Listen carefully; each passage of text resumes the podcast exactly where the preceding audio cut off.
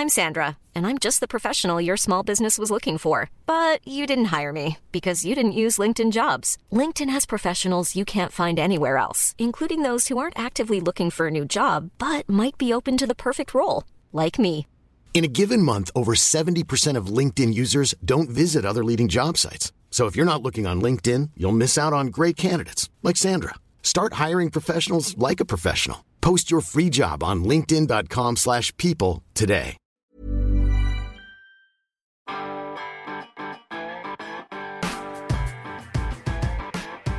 Hello, I'm Jonathan Moules, and you're listening to FT Startup Stories, a 10 part series in which I talk to entrepreneurs about the challenges of starting and growing a business.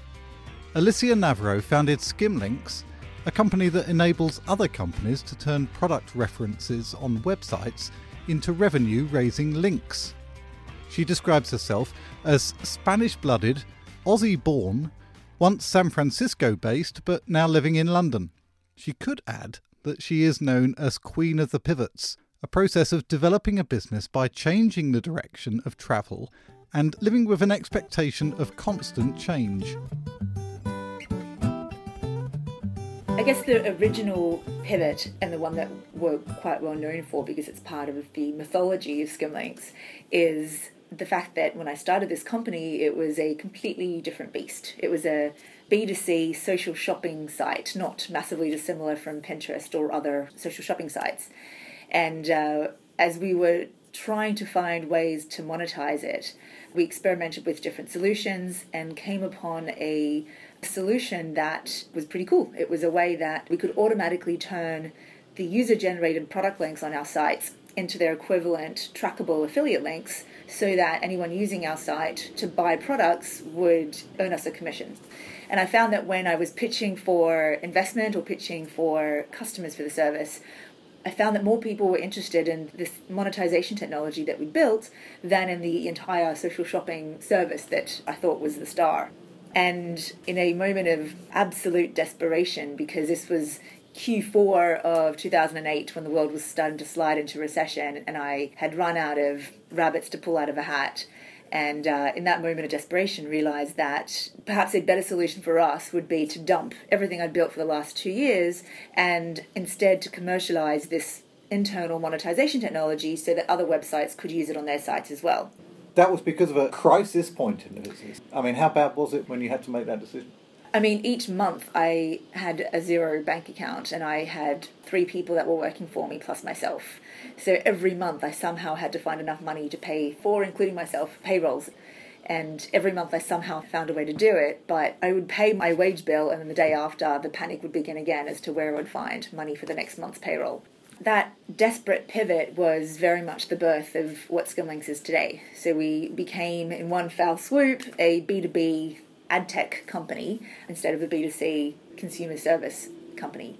So Skimlinks was born at the end of 2008, and we very quickly grew in both team size and customer base. And over the next few years, rolled that solution out to as many publishers worldwide as we could.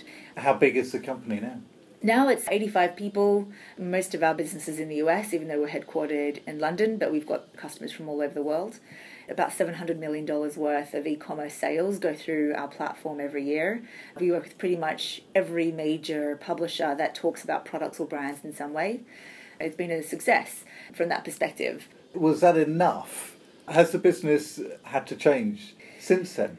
My background is a product manager, so what I love to do more than anything else is invent new things basically and build them. And so over the last eight years, there's been a flurry of new products that we've built and launched and in most cases retired.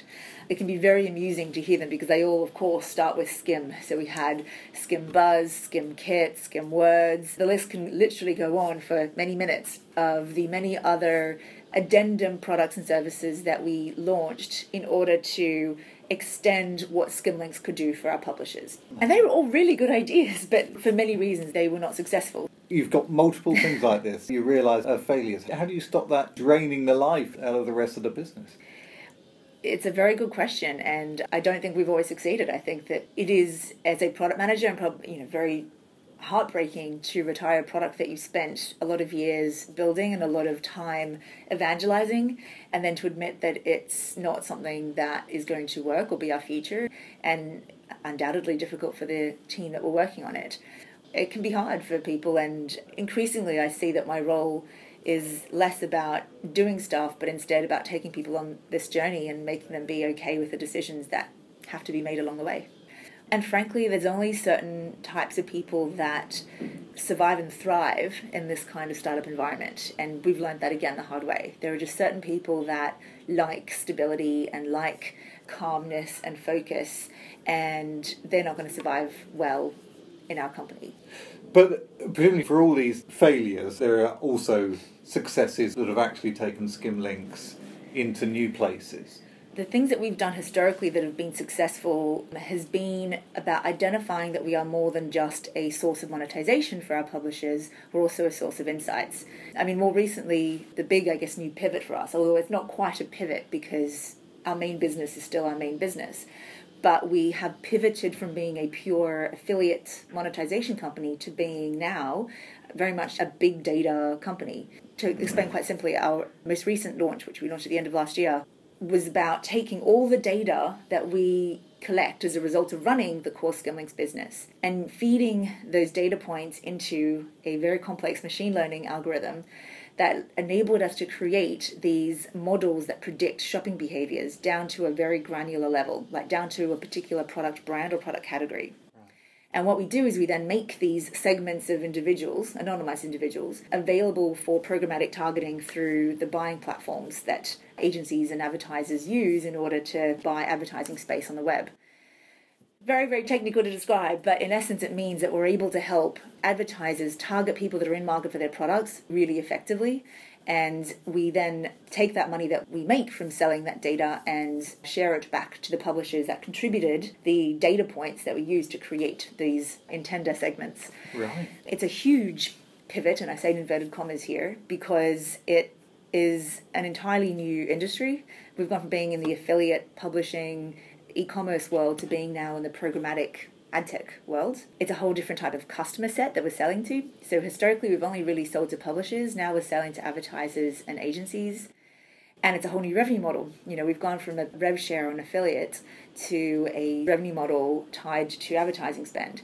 So it's a huge new area for us that we've really spent the last I mean, it's been a year and a half that we've spent actually building it, but it's been four years that I've been thinking about building it and right. working towards this point. And the reason I guess it's taken so long is you have to take everyone on a journey as to why this is where we need to go. You need to find the right people that believe in your vision and that have the skills and contacts to be able to take that and make something happen.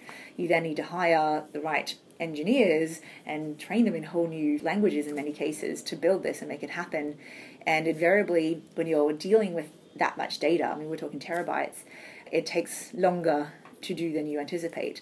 But we so, finally have gotten to this point, and yes, have now, you know, we're now a new kind of company. We think that within a year we can build a business the size of Skimlinks that's taken us eight years to build. So doubling business size in a year. Yeah, and the growth of it is bigger. I mean, if you think about what's happening on the online advertising world and how much budgets are moving away from deals done over a boozy lunch to being spent via programmatic platforms all these billions of dollars are moving onto these platforms, and if we can be the premier source of shopping intent data in that marketplace, it's a really exciting position to be in and uh, completely changes the nature of the kind of company that we are.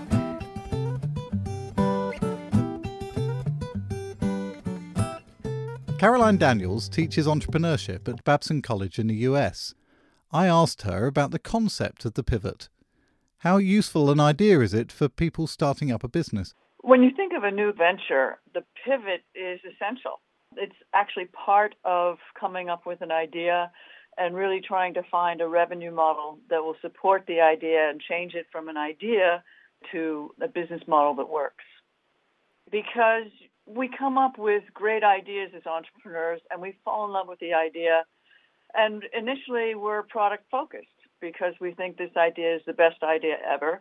And of course, secondly, we have to move from being in love with the product or idea to being in love with the customer in a sense. And that's the juncture when we begin testing a minimal viable product or a prototype with the customer where we really need to adjust our perspective to what the customer wants. Do you have to find yourself in this crisis point in order to make those clear decisions that you look back and say are the best of your entrepreneurial journey? Or can you prepare yourself to try and think these things through without raising the blood pressure too much?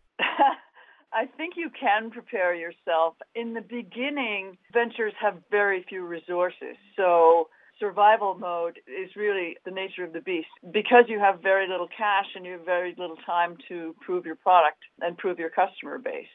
But moving on, and I think Alicia Navarro is a great example of this in Skimlinks they've adopted an agile approach to their business model and they're always looking for new ideas. And I think that's why they hire people who are willing to change and adapt to that agile process right from the beginning. Are there any tips for companies like this in finding the kind of people who embrace this sort of risk and this idea that they've got to do something that may well fail in order to find that sort of killer application of their service? Uh, interesting question.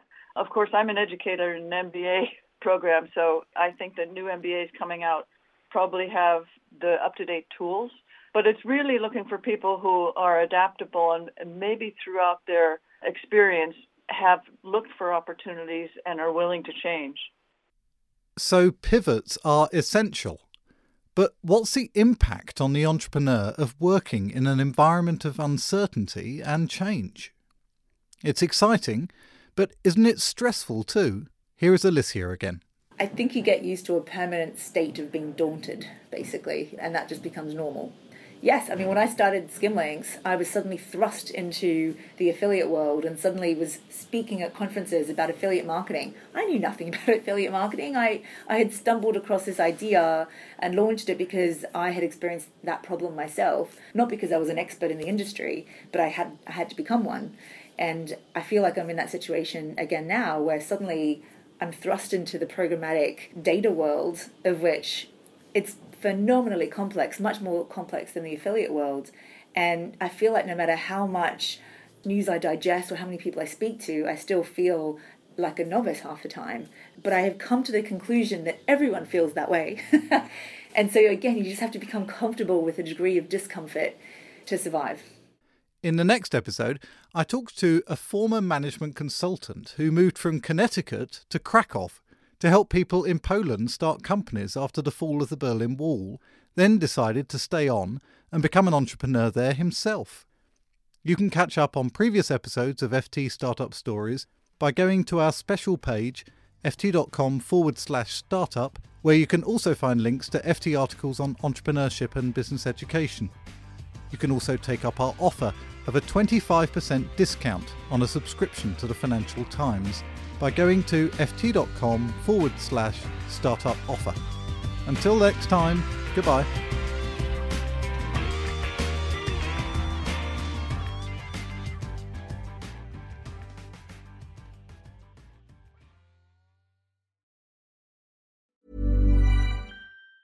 Planning for your next trip? Elevate your travel style with Quince. Quince has all the jet setting essentials you'll want for your next getaway, like European linen, premium luggage options, buttery soft Italian leather bags, and so much more. And it's all priced at 50 to 80% less than similar brands. Plus, Quince only works with factories that use safe and ethical manufacturing practices. Pack your bags with high-quality essentials you'll be wearing for vacations to come with Quince. Go to quince.com slash trip for free shipping and 365-day returns. Hi, I'm Daniel, founder of Pretty Litter. Did you know cats tend to hide symptoms of sickness and pain? I learned this the hard way after losing my cat, Gingy. So I created Pretty Litter, a health monitoring litter that helps detect early signs of illness by changing colors, saving you money and potentially your cat's life. Pretty Litter is veterinarian developed, and it's the easiest way to keep tabs on your fur baby's health right at home. Go to prettylitter.com and use code ACAST for 20% off your first order and a free cat toy. Terms and conditions apply. See site for details.